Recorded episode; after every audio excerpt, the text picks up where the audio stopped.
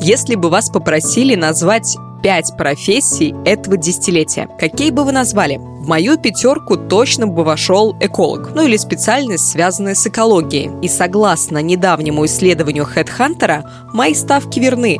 Тенденция к устойчивому развитию рождает спрос на экопрофессии. Как отмечают эксперты карьерного центра, с 2017 года количество вакансий в экосфере выросло в 4 раза. Ссылку на исследование и плюсы работы в экосфере я оставлю в описании. Если хотите, прочитайте, ознакомьтесь. Подкаст «Как дела, планета?» Углеродный след этого подкаста компенсирован Русклиматфондом. Мы подумали, с представителем какой экопрофессии было бы круто записать подкаст – Кого позвать? Посадка леса, на которую пригласили нашего гостя в качестве спикера, сразу же все наши раздумья свела на нет. Дорогие слушатели, в этом подкасте мы поговорим с эко-тренером Романом Саблиным. Поговорим о жизни в эко-коммуне, опыте ведения эко-школы, расскажем, кто такие экологисты и как помочь нашей планете. Приятного прослушивания. Да. А, так как мы поймали Романа на посадке, то есть в лесу, мы не смогли обеспечить идеальный звук. Так что на фоне иногда будет играть музыка, которая развлекала ребят при высадке леса. На монтаже ничего не могли сделать, но я думаю, что это не отвлечет вас от беседы, потому что беседа была очень-очень интересная. Так что приятного вам прослушивания. Я искала информацию о тебе, нашла твой ЖЖ от 2012 года, и там было написано, что ты провел более 300 мастер-классов и 300 вебинаров для более чем 25 тысяч человек. А, база подписчиков у тебя тоже 25 тысяч человек, 60 компаний клиентов. И это был на момент 2016 года, эта запись. Цифры сейчас какие? Расскажи. Сейчас на дворе 2021. Да, конечно, цифры увеличились, наверное, раза в два. Ну, то есть сейчас я говорю, и мы в справке про, про меня, которые рассылаем компаниям, корпорациям, форумам, когда приходят запросы, почти каждую неделю несколько запросов приходит, там более тысячи выступлений, а, более ста городов России, от Сахалина до Калининграда, Казахстан, Грузия, Швеция – и база подписчиков лично моя в соцсетях порядка 50 тысяч человек, а наша рассылка e-mail зеленого драйвера уже порядка 15 тысяч. Все, что, чем я занимаюсь уже 11 лет, страшно подумать. Иногда чувствую себя таким эко-мамонтом. О, эко-мамонт, новое твое название. Кстати, про название. Как я тоже прочитала, ты первый в России экотренер, и вроде как ты сам себя так назвал, или я ошибаюсь и что-то путаю? Не, верно, я иногда так скромно себя называю в силу того, что э, формулировку слова экотренер до меня никто не использовал. А, и в, ну, если кратко по вехам, то в 2010 году я познакомился с экоактивистами. Как раз есть конкретный человек, который меня заразил зеленым вирусом. Это Татьяна Каргина, Чистина, зеленое движение эко. Я тогда работал руководителем пресс-службы одной большой корпорации. И меня эта идея в общем, увлекла низовых инициатив, э, влиять на мир, изменения привычек. Я, в общем, поволонтерил. Потом придумал эксперимент эколов на Пятницкой год мы жили как раз Татьяна и с э, друзьями в квартире применяли к привычке. И все это постепенно... И в 2012 году э, я начал выступать. Были запросы, рассказ про опыт. Э, и сначала я ездил за проезд, потом за еду, потом за гонорары.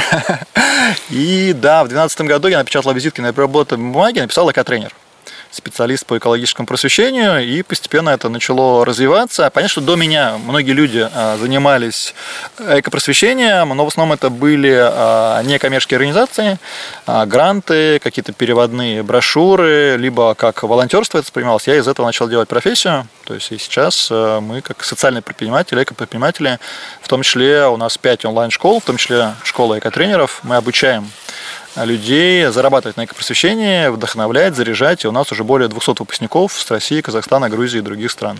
Это мы чуть позже про эту часть деятельности с тобой поговорим. Про эколофт меня вот это заинтересовало. Если можешь, расскажи, пожалуйста, потому что мне стало интересно, что это такое. Как ты уже сказал, вы с ребятами на год заселились, а, да, заселились в квартиру. Что там делали? А, ну что, мы учились жить экологично. А, это было лето 2010 года, и тогда все только начиналось. Нас смотрели как на экофриков. А, в Москве было всего несколько пунктов приема вторсырья. И буквально вот, когда я познакомился с Таней, с проектом Эковики, первой версии, и через два месяца предложил провести эксперимент, снять вместе квартиру и ну, поучиться жить экологично в условиях России. Потому что на тот момент были какие-то переводные брошюры, а, Greenpeace какие-то рекомендации выдавал, но не было там какой-то информации практичной, как сортировать отходы, там, чем мыть посуду, а, как заниматься водосбережением. И мы нашли бывшую коммуналку на метро Новокузнецкая буквально за две недели, в общем, вселенная идеальная, и туда заселились пятером, а, четыре комнаты, у каждого была своя комната, но при этом была общая гостиная и кухня. Мы назначили семейный совет, э, это управляющий орган, потому что помимо того, что это был экологический эксперимент, это еще был опыт совместного проживания и опыт коммунарского движения. То есть мы называли это коммуной с общим принятием решения, с небольшим общим бюджетом. У всех была личная территория, как бы заповедная, куда, да, там личные комнаты, но при этом кухня и э, гостиная была в общей. И мы сделали ремонт где-то такой косметический с элементами экологичности, и на, к нам на новоселье пришло 80 человек. Ничего себе! А, потому что все пять человек были достаточно активны в разных кругах, кто-то в, соци... ну, в социальных, благотворительных, экологических, э, музыкальных. И это был такой гремучий коктейль, э, классный. Это было одно из лучших времен моей жизни. А, мы жили, у нас приходили гости, приходили журналисты. А, с нас снимал Первый канал, коммерсанты, в общем. Мы проснулись однажды знаменитыми, и мы там запустили экошколу, бесплатный проект. Каждый четверг приглашали разных спикеров. Они рассказывали про раздельный сбор отходов, про международное волонтерство и все такое. И к нам набивалось до 50 человек в нашу вот в гостиную. Эту... Да, ну большая гост... гостиная, угу. да, да, не, гостиная общая. И это, ну, я тогда еще полгода я работал, на середине уволился, и ты открываешь дверь и видишь гору обуви э, от каких-то э, лабутенов э, дорогих, да, до каких-то, в общем, кирзачей. И заходишь и видишь там олдскульные хиппи сидят рядом с какими-то блондинками прекрасными из коммерсанта, а потом на кухне за чаем, за иван-чаем они обсуждают какие-то, в общем... Ребята приходили к вам разные и обсуждали это все. Но меня да. заинтересовало, как раз ты сказал про ремонт с элементом экологичности. Вообще, на примере можешь рассказать, чему вы там обучались, что вы там делали, сортировали мусор? А, да, мы э, назвали это то есть мы прописали некие правила, некие рекомендации, и из этого, в принципе, вылилась вот и моя книга, потом, которая вышла в 2013 году, и наши сейчас онлайн-школы, оттуда все зародилось. Есть э, разные направления экологизации жизни. Базовое, то, с чего многие начинают, это раздельный сбор отходов, и мы, да, поставили контейнеры и вывозили в сферу экологии. Он до сих пор существует. Пункт приема на Курской, Бартплей на Яузе. Причем зачастую с журналистами на них, на машинах, когда они нас снимали. А в чем круто, мы нашли, купили велотележку. Роман и его друзья очень ярко иллюстрируют совет, который мне как-то на интервью дал редактор «Всея Руси» Максим Ильяхов. Время, когда хороший контент становится популярным только потому, что он хороший, прошло. Сейчас о хорошем контенте надо рассказывать. У ребят была очень крутая, интересная инициатива, и чтобы о ней узнало больше людей, они свою деятельность освещали с помощью СМИ. И главная мысль из этого вытекающая – хорошее дело или хороший контент сам о себе не расскажет. Надо делать все, чтобы о нем узнавали. Рома рассказывал нам про свою жизнь в эко-коммуне, и мне очень понравилась их идея с реюзом. Ребята заехали в абсолютно чистую квартиру. Всю мебель и технику они купили на Авито или с рук, ну, то есть вторичку. И так они сэкономили около 300 тысяч рублей. Так что стремление к экологичности способствует экономии и разбарахлению. И интересный опыт, опять же, разбарахления. Я туда заехал э, с квартиры, я тогда снимал, э, в общем, с тремя подругами тоже трешку, и э, переезжал в Эколофт, у меня было где-то пол газели вещей.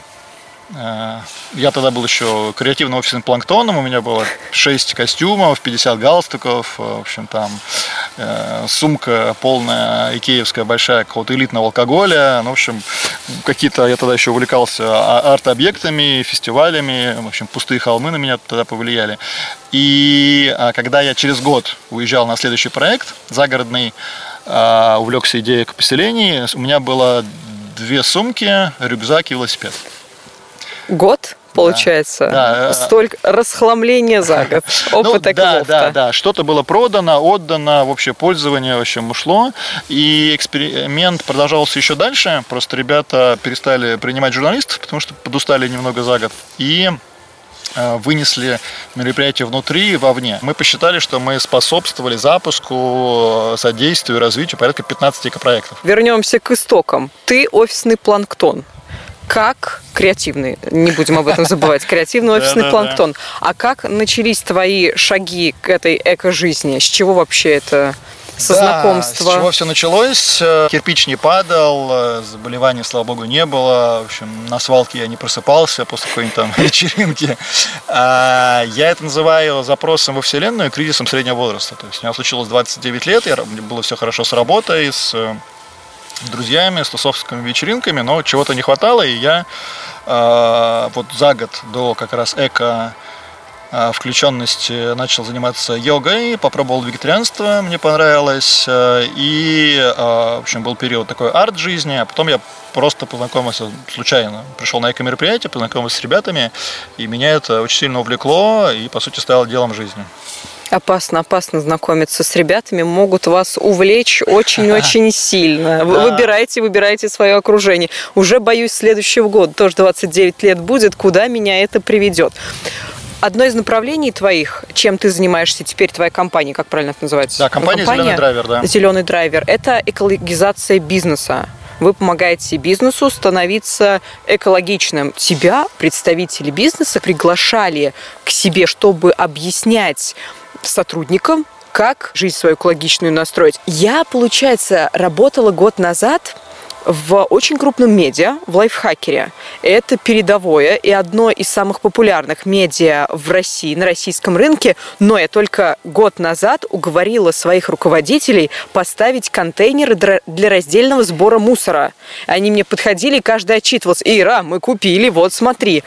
Пять лет назад как вот для меня, мне очень удивительно это слышать, люди, представители бизнеса, приходили к себе и говорили, приди к нам, расскажи. Пять лет. А уже такое было? Ну, это было даже... Э... 10 лет назад. Я всегда говорю, что в России живет 140-147 миллионов человек, и э, ну, как бы лично для меня достаточно там десятка, двадцатки, тридцатки. Но сейчас у нас в портфолио более 200 компаний, с которыми мы работаем, и мы всегда работаем с теплым потоком. То есть у нас 0 рублей рекламный бюджет. Угу. Люди приходят, спрашивают, последние три года, да, это все более активно, это тренд э, на экологическое развитие, на ESG-стратегию. А, тогда это начиналось постепенно, и скажу, что вот моя профессия как тренер э, первые пять лет э, приносила очень скромный доход. Спасибо теще, которая нам помогала, спасибо супруге, в общем, которая, я переехал как раз после Каловта в Питер, и у нее была квартира. Вот. Это были непростые времена, ребенок родился, но я ничем другим, кроме экологических проектов, не мог заниматься. Не приносил доход, потому что спрос был небольшой? Приносил небольшой или доход, этот? да, небольшой доход, а, потому что спрос был небольшой, и как меня только не называли, эко-сумасшедшим, эко-сектантом, э, эко-фриком, какие, есть же вон волонтеры, добровольцы, зачем, почему платить гонорары? И я всегда объяснял объяснял, и мы сейчас учим этому в нашей школе экотренеров, что экотренер – это профессия, это профессиональный подход, это работа по договору, это отчетность, э, то есть э, экотренер не, не может проспать лекцию или там э, не прийти, что случается с волонтерами, которые иногда случаются, да, безусловно, есть всегда ответственные волонтеры. Ну и плюс, это второе, это география. То есть я никогда не замыкался на Петербурге, и до сих пор у нас основные клиенты с Москвы, с регионов. Приходит к тебе, как ты его называешь, клиент? Бизнесу, ну, клиент, заказчик, да. компания. Приходит да. заказчик, какой него запрос, что он хочет, чему обучить? Э, у нас э, два основных направления. Это экопросвещение, а причем как для физических лиц, у нас есть 5 онлайн-школ, более 5000 выпускников, и юридические лица. Для них, опять же, есть запрос на экопросвещение и именно на экоконсалтинг, на экологизацию бизнеса. А, частый запрос, с которыми приходит, с которым начинается работа, это запрос на выступление ну, придите, расскажите, пожалуйста, там, про раздельный сбор отходов. Мы поставили контейнеры, сотрудники почему-то не разделяют, саботируют, не верят. Я говорю, вы как-то экопросвещением занимались? Ну, сделали какую-то рассылку. Это не работает, нужно показывать, рассказывать. Или, ну вот, мой самый популярный мастер-класс называется «Самые выгодные экопривычки». Когда я разбираю, раскладываю в деньги, в здоровье, в новые смыслы в общении, ну, то есть какие выгоды да, там есть от э, перехода на а, экожизнь, и а, часто с него начинается углубление. Ну, то есть сейчас почти каждую неделю вебинары для разных компаний, корпораций, то есть у нас в багаже порядка 30 разных лекций, по разным тематикам. И я, и наша команда экотренеров, вот, с которой мы работаем, как раз этим занимаемся и читаем в онлайн и вживую. А дальше начинаются вопросы, а помогите э, настроить раздельный сбор отходов, а, помогите настроить ответственные закупки экологичные. Или вот мы проводим мероприятие, хотим его сделать экологично, что для этого нужно.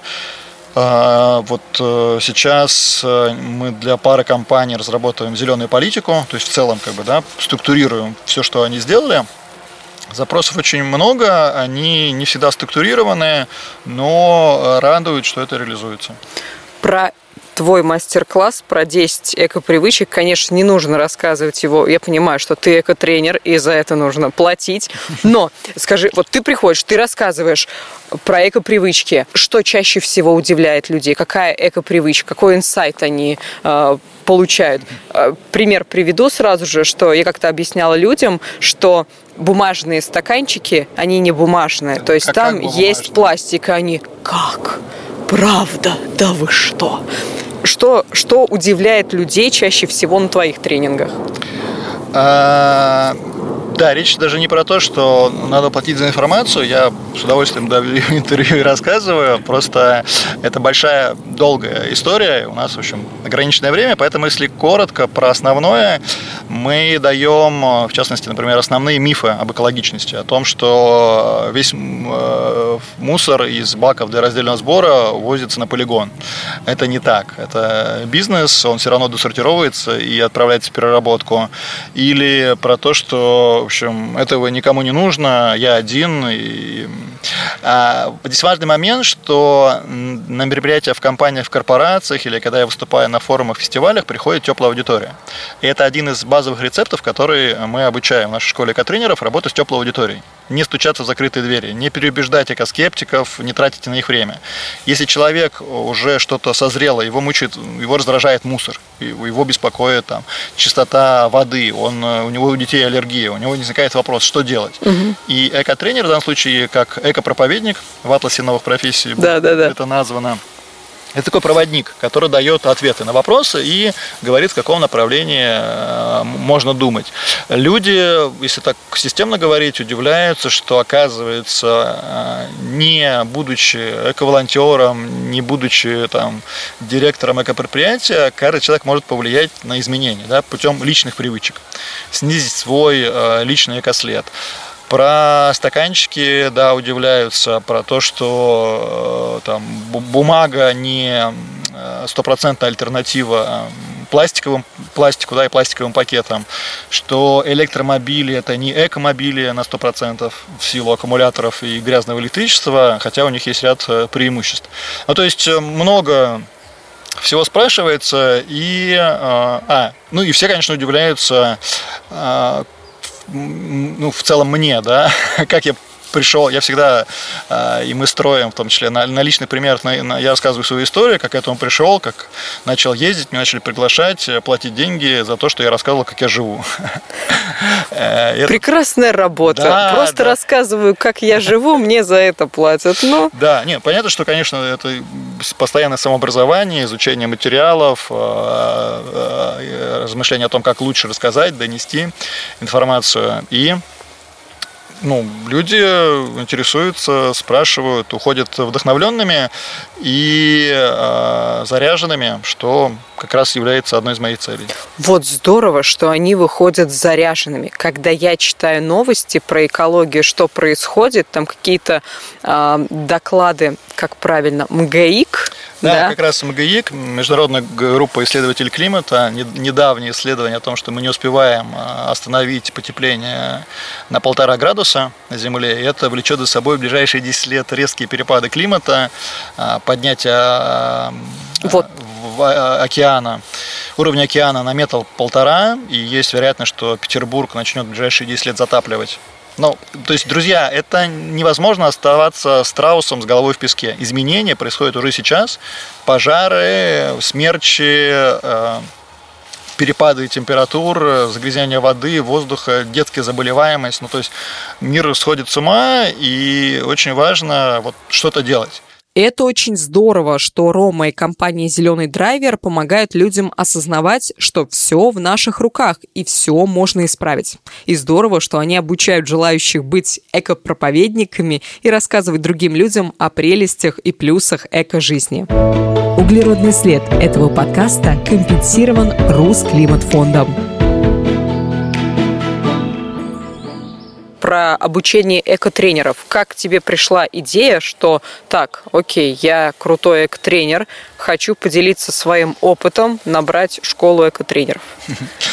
Эм, ну, я как человек скромный до сих пор не считаю себя крутым экотренером. Ну, есть к чему стремиться. Я понимал, что это важно, нужно транслировать, и а, я искал долго партнера человек, с которым можно это делать, потому что я понимал, что в одного это не вытяну. И ну, наша общая знакомая познакомила меня как раз с Александром, у него был опыт э, онлайн обучения, он с опытом бизнеса, преподавания в вузах, и мы, когда обсудили все, что можно делать, он сошлись на тем, что можно попробовать э, провести школу экотренеров.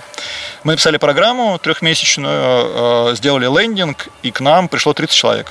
В первый раз сразу же 30 человек. Да. Здорово. они оплатили участие, это стоило по 30 тысяч, э, вот, и сейчас у нас идет восьмая школа, в среднем 25-30 человек приходит каждый раз. Это сейчас уже полугодовая программа. И интересно, что там три человека из первого потока у нас в команде работают сейчас.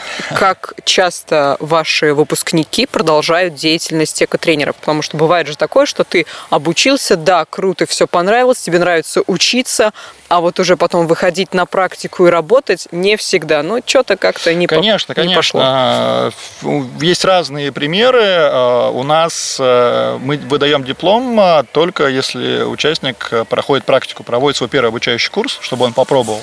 Да, там месячный онлайн-курс по разделам сбора отходов или по экологичной жизни домашних животных, или там по экологичным моющим средствам. Обучил какую-то группу людей вот, вот этой данной теме.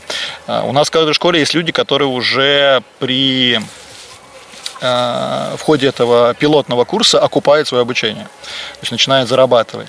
То есть а они проводят уже тренинги, мастер-классы? Да, и... платные в том числе. Ага. И кто-то за кейс, кто-то платные, бесплатные. Дальше судьба складывается по-разному, но у нас 99% кто закончил, они довольны. У нас есть клуб выпускников, э, чат, э, все общаются, то есть такая большая семья. И я думаю, что ну, процентов наверное, 50 так или иначе участвуют дальше более-менее активно в экологической деятельности, остальные чуть позже к этому приходят. Кто-то уезжает, просто мигрирует, кто-то там уходит девушки рожать детей возвращается потом. У нас, например, э, можно работать как самостоятельный экотренер, проектная деятельность, э, и у нас вот от Владивостока как раз до э, вот до Москвы такие люди есть. Люди идут работать в компании. У нас, например, четыре выпускницы работают в штате региональных операторов обращения с отходами. Как раз занимаются просвещением, внедрением раздельного сбора. А, один из наших выпускников, Денис Агеноров, менеджер по устойчивому развитию Икеи стал, Петербург. Да, кто-то открывает свои эко-бизнесы, эко-стартапы. Ну, то есть это а, хорошая точка входа в профессию.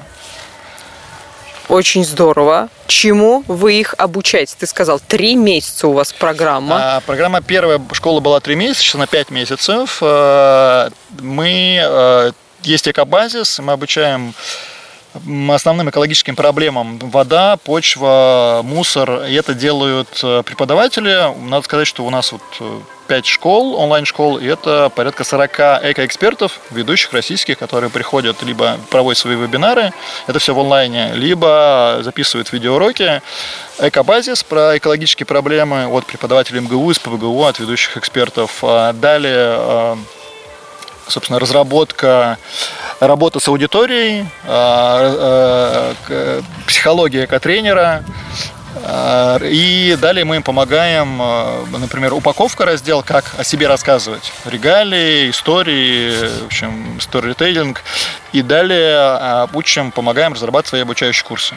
Ну, то есть прям все, все очень прикладное. Очень-очень подробно, мне кажется, и действительно. Да, и это интенсив. Каждый день мы говорим, что, ребят, вам понадобится каждый день час-два в будни. Вот теперь понятно, почему у вас 99,9% находит себе работу, потому ну, что все уже понятно. Очень прикладное, да, бери, делай, и люди, в общем, развиваются, да.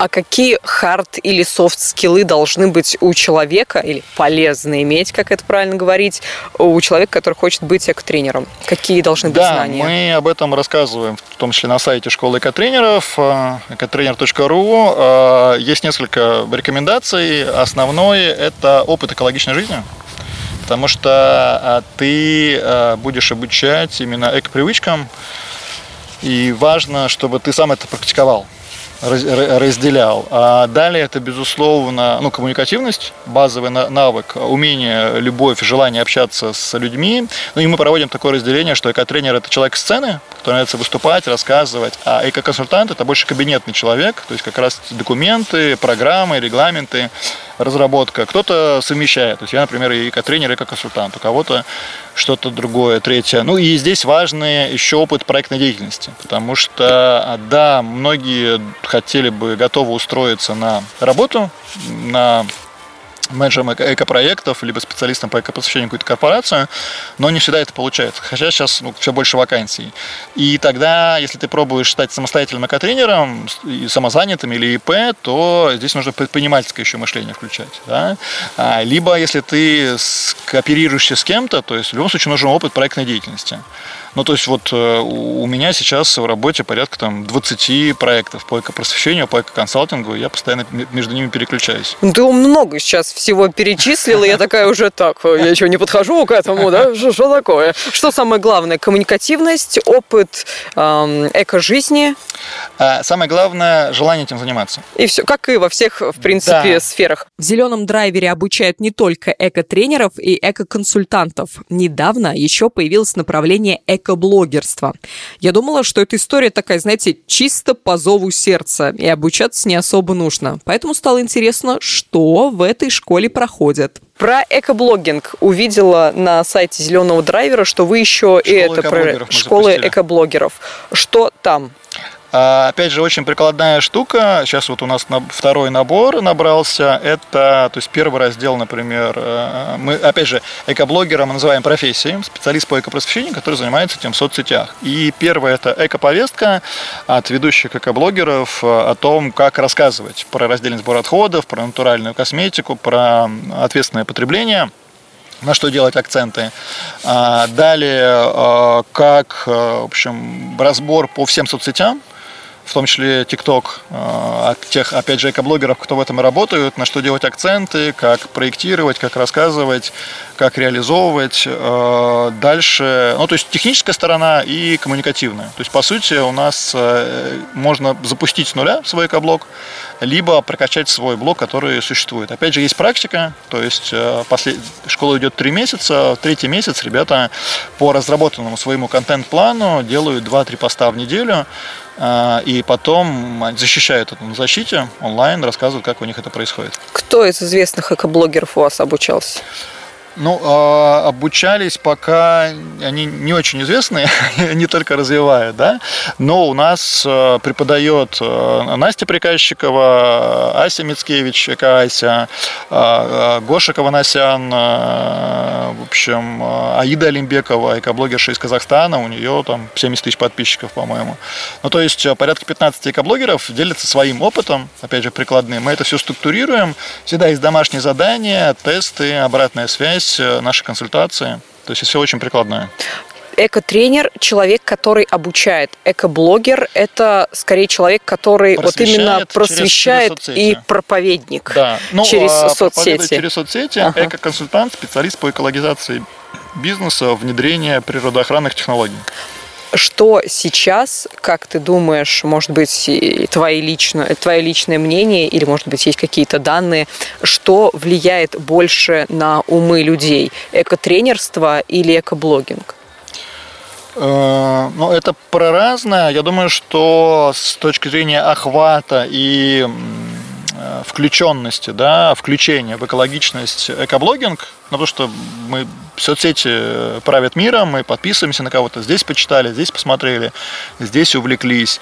А, в общем, наткнулись тоже у Ирены понарошку, как она там практикует раздельный сбор, или там она собирала свой этот саммит э, по упаковке с всех ритейлеров, Вайберис, э, Озон и прочих ребят, э, как уменьшить количество упаковки, которое всех, многих раздражает, пакеты, коробки и так далее.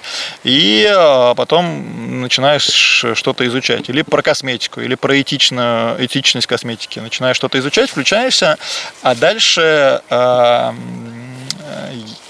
у людей может возникнуть запрос на более глубокое погружение они либо сами изучают, либо узнают, что есть э, экотренеры, и можно к ним прийти на курс. У нас есть еще же школа э, экологистов. Это именно по экопривычкам. Разница эколог, э, профессия, образование, работа по специальности, но большинство людей не станет экологами. И тем более экологов в современном мире обучают ну, далеко не экологичному образу жизни. Очень многие экологи как раз не являются э, экологистами, не практикуют экопривычки, являются экоскептиками. А все больше становится экоактивистов, людей, которые участвуют в посадках деревьев, уборок, э, присоединяются к каким-то экопроектам, но опять же не все люди к этому готовы. Но быть экологистом, то есть менять свои экопривычки, снижать нагрузку на окружающую среду, может любой человек, даже не вставая с дивана. То есть, например, заказывая экотовары, либо отмечая в приложении перекресток, ставя галочку, что мне меньше пакетов. Там есть такая галочка, теперь везут все в одном пакете, а не в 15, чтобы каждая в отдельном. Или вообще есть сервисы, которые привозят без упаковки. Там, фрукты, овощи. Там, в Питере был проект «Бананыч», например. А, поэтому э, экологистом может стать каждый начать практиковать эко-привычки, включать э, эко-мышление. Я еще называю это такая зеленая кнопка. То есть важно, чтобы загорала, при принятии решений загоралась такая зеленая кнопка. Э, среди критериев э, деньги, что обо мне подумают, вкусно-невкусно, красиво-некрасиво. Есть еще критерий такой экологичности. И он становится ну, как бы одним из определяющих, и ты уже начинаешь принимать решения. Но очень важно, а, делать это без фанатизма, без осуждения других людей. Этим страдают многие неофиты, поэтому получаются злые экологи, злые веганы. Это я, это я. Ну, все это проходит, да. тоже было это немного в, в начале. А, очень важно делать это с любовью к себе, к другому миру и не насаждать, не причинять экологию. В личные примеры лучший способ. Ну и второй момент, опять же, не доводить сюда абсолютизма, позволять себе иногда побыть эко-грешницей, эко-грешником, а, там, в конце концов, если забыли экосумку, взять пакет, что использовать его много раз, потом сдать переработку, или там а, поехать на такси, а не тащиться пешком с э, пятью сумками, обвешенными детьми и так далее. Ну, то есть... Любовь вот это... и понимание к себе в первую очередь. Да. Про грешников, грешницы, зеленую кнопку. Есть ощущение, что в России, в нашей стране, очень мало людей, которые заботятся об экологии, об окружающей среде и вообще э, стремятся к осознанности. Ты как считаешь? Э, безусловно, у нас меньшее количество людей в процентном соотношении по сравнению с той же Европой или Америкой. А это объясняется просто тем, что они начали это раньше. В Германии эко-движение, эко-привычки началось 30 лет назад. У них, по сути, уже три поколения выросло, которые с молоком матери знают про сортирование, знают про биоотходы. Опыт Скандинавии нам об этом говорит. У нас э, вот э, в 2010 году, когда я все это начал делать, это так начало зарождаться, и после 2017 года, года экологии, э, все начало очень бурно расти. Масса статистики о том, что все больше людей сортируют отходы, используются косумками, это способствует бизнес, сети ритейла, там. об этом говорят, э, делают, и я очень, я лично вижу, как очень много людей включается те люди, которые надо мной когда там смеялись, улыбаясь, сейчас там пишут и говорят, вот там эко-сумка, Смотри, я памперсы. купил, я купил. Да, да, да. Это то же самое, я маму заставлял, родителей заставляла а, отказаться от пакетов, и мама мне как-то присылает а, фотографию с эко-сумкой, говорит, смотри, я купил. Я говорю, мама, ура, спасибо. Последний вопрос. Как дела у планеты сейчас? А, планете это все нормально. Проблема у человечества. А, поэтому, когда мы говорим про спасение планеты, это так мы подразумеваем человечество. И у человечества дела не очень. Э, мы болеем, э, пандемия ковида одно из таких э, подтверждений того, что что-то не в порядке, у нас трудности с рождаемостью, у нас социальная несправедливость, у нас микропластик в плаценте, в грудном молоке, выбрасывающиеся дельфины. И дела не очень. Но, с другой стороны, очень важно, сейчас еще появился такой термин экотревожность. Важно не впадать в экотревожность, а жить по принципу «делай, что можешь, и быть, что будет». Э, и по принципу, вот, как я говорил, никто виноват, а что делать. Что я могу сделать здесь сейчас на уровне своей квартиры, какие эко-привычки применять на уровне компании, в которой я работаю, зеленый офис, раздельный сбор, посадки деревьев, на уровне своего бизнеса, открывайте эко-стартапы. Сейчас в России более 100 магазинов без упаковки. Я очень надеюсь, что мы сможем преодолеть этот э, экологический вызов и чистая зеленая планета возможно, но легко не будет. Легко не будет, но и тяжелых последствий тоже, если каждый будет задавать себе вопрос «никто виноват?», а что я могу с этим сделать? Как я могу помочь? Как видите, очень мне в душу запала эта цитата романа. Ее в качестве такой золотой, финишной поставлю в конце этого выпуска. Ссылки на соцсети романа, на «Зеленый драйвер», школу эко-тренеров и эко-блогеров оставлю в описании. Там же будут ссылки на соцсети Рус Климат Фонда. Заходите, подписывайтесь, следите за новостями. Еще попрошу вас подписаться на наш подкаст, поставить ему лайки, звездочки, написать комментарии. Это помогает подкасту попасть попасть в топ и стать более популярным. Очень-очень надеемся на вашу помощь. Прощаюсь с вами до следующего выпуска. Пока.